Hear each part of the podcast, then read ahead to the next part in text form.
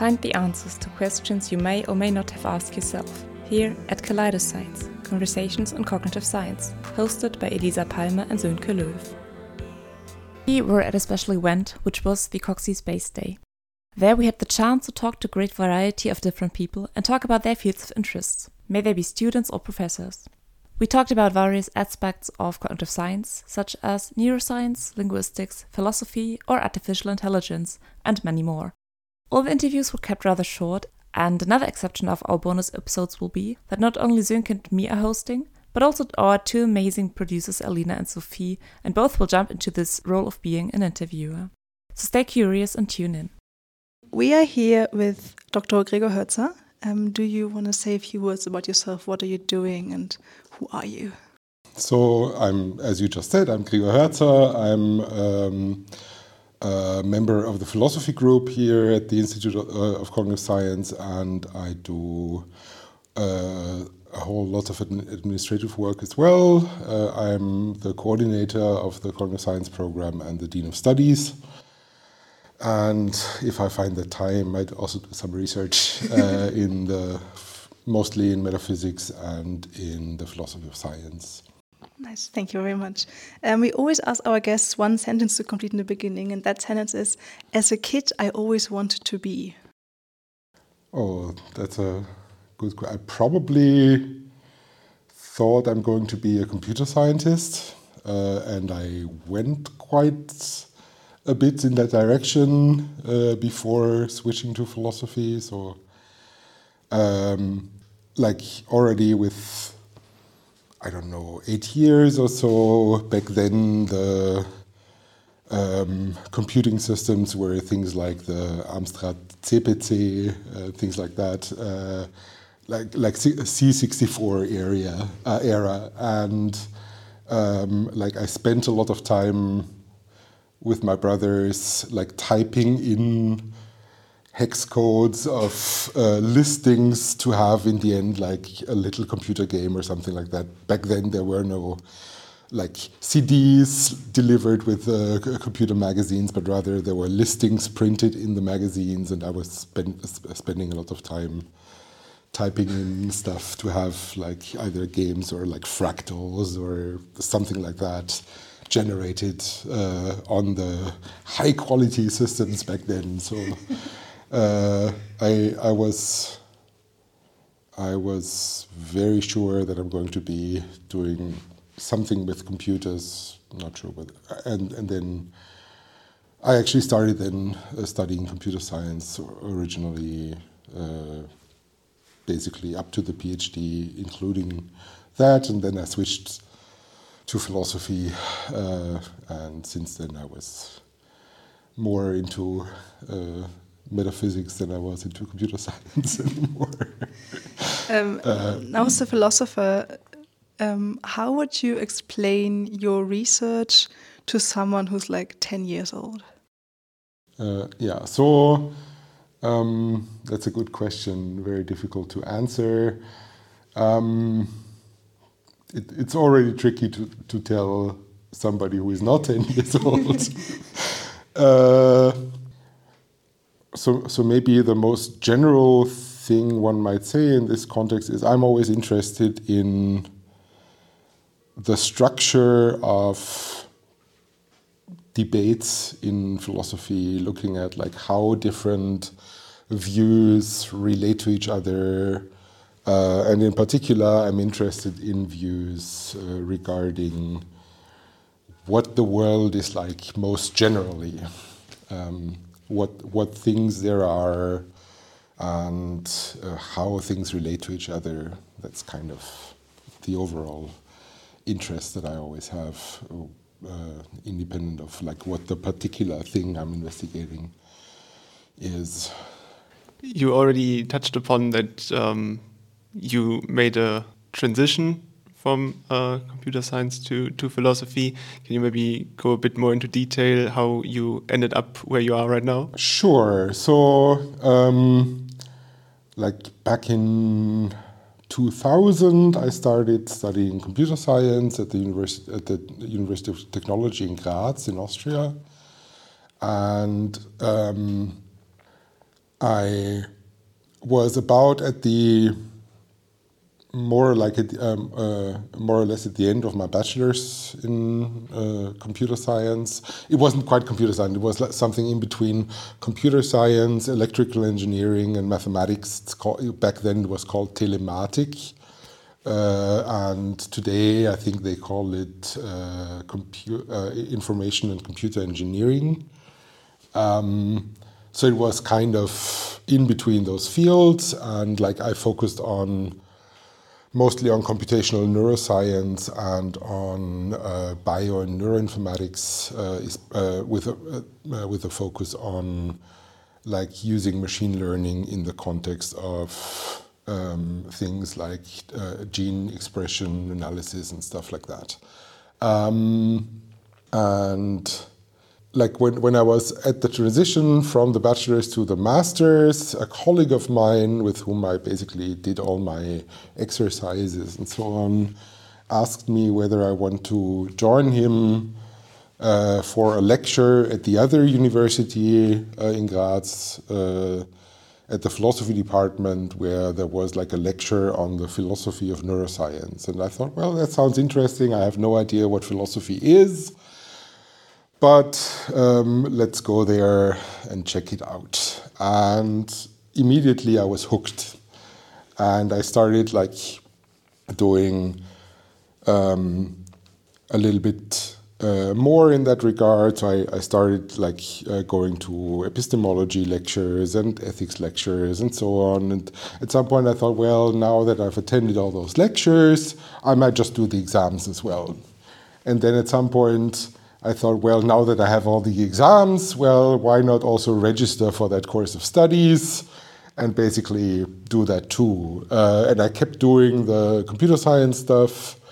Um, and whenever I found the time, in particular, like in the evenings, there were a couple of lecturers at the philosophy uh, department, usually doing uh, their seminars from six to eight in the evening, and that was pretty nice for me because I usually uh, was working on the computer science stuff over the day, and then in the evening I went to those philosophy lectures, um, and that was a lot of fun, and like that was basically the start of that transition. But I still wanted to keep doing the computer science stuff, and so I also did a PhD in that area, um, and only then like when to finish the uh, philosophy uh, the philosophy um, well it was a combined bachelor's and master's program the classical magisterstudium um, in philosophy. And after that I came here to do another PhD with a philosophical topic in well cognitive science. Um, yeah that was kind of the story. I mean, the question is always framed like in the direction that um, forces our guests to to uh, to tell their journey a certain way. But I think it's very interesting how um, maybe all these um, people here are very interdisciplinary and already combine a lot of the research fields that uh, make up cognitive science. Is mm. there maybe a moment for you where you realized there is this thing cognitive science and that's maybe the thing that i'm interested in. Well actually um, uh, uh, up to the point where i first came here in 2012 uh, as basically an erasmus intern for a semester because back then i was wor working on or like preparing my my master's thesis uh, in philosophy and at the university of graz I, I was interested mostly like in this interrelationship between philosophy and neuroscience with respect to free will and mental causation. That was back then my, my main interest.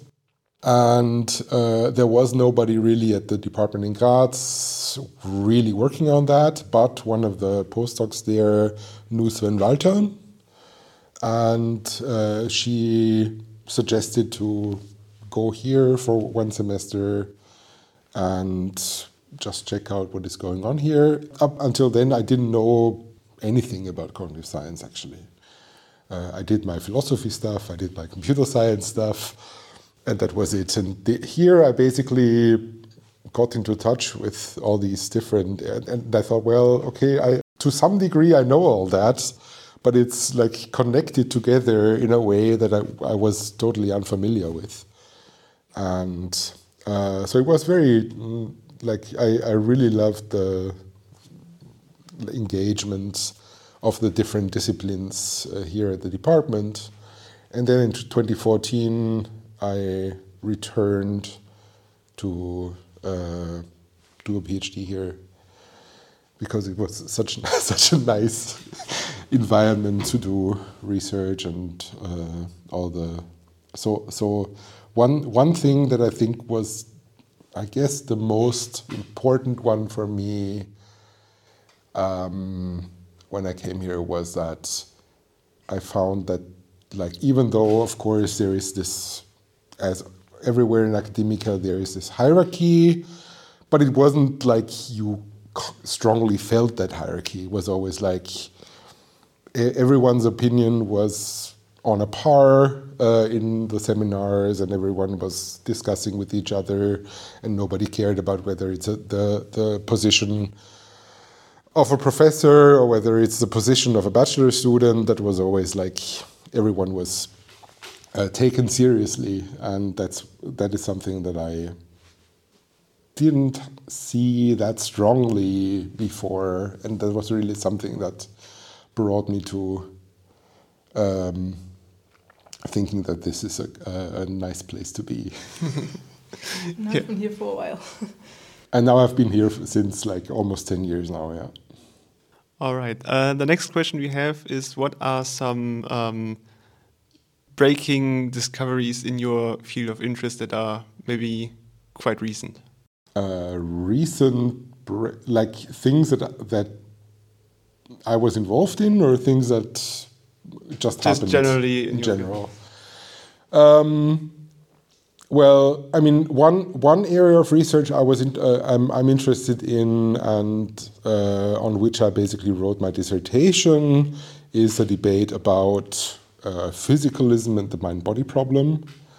And one position that has interestingly gained a lot of uh, people um, getting interested in the in the in, in that position and also um, developing it further is the um, the view that um, consciousness is not only limited to humans and some non human animals, but consciousness is basically everywhere, so that uh, even uh, fundamental physical properties like having mass or having charge in the end are ultimately experiential conscious properties that the sciences only look at with regard to what they make their bearers do um, but their intrinsic nature is supposedly conscious. So, uh, some also argue that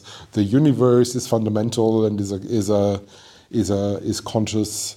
Uh, so so I, I always so I'm I'm not I'm not a defender of such a view, but I find such views very interesting, and also I find it interesting that even though they seem very weird at the start, um, if one takes them seriously, one can learn a lot about those, about the structure of those debates. And as I said earlier, structures of debates are always what interests me the most.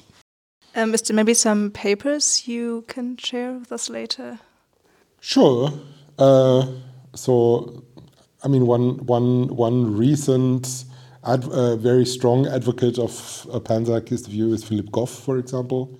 I was also considering uh, like um, teaching a class on one of his recent books that just came out uh, last weekend, I think, um, next semester, but I'm not quite sure yet. Uh, but I'll, I'll, I'll uh, provide you with a couple of links. That'd be uh, great. Thank you. Um, are there any scientists, like maybe Philip Goff or others, um, in your field or outside of it, dead or alive, that you would just want to have a chat with and maybe drink a tea with? That I would have a chat with or drink a tea with. Well, I mean, there are a couple of uh, big uh, names in the in the field that unfortunately have already passed away, uh, but they still are. At least when it comes to their their uh, philosophy, very important for me. So there are like like two people in particular, David Lewis uh, and um, uh, Saul Kripke, and they had very different views, but still uh, they they both had uh, the ability to write very engagingly about very complex topics, um, and uh, that that's certainly two people I would. So so Kripke actually I well met might be too much to say. I I went to one of his um, lectures at some point at the University of Vienna after teaching a class on his uh, main book, Naming Necessity. Um, and uh, the funny thing was that there were a number of students in that class that then also um, went to to Vienna just to uh, to to uh, like attend the talk, and uh, that was something I, I really found um, nice, and um, I thought, well, maybe uh, I didn't do the worst job then, uh, if the students really uh, were as keen on seeing the person in person um, and flying over to Vienna for just for the talk. Seems to be very engaging then. Maybe also interesting to sit down with Kripke and Lewis if they had such opposing views.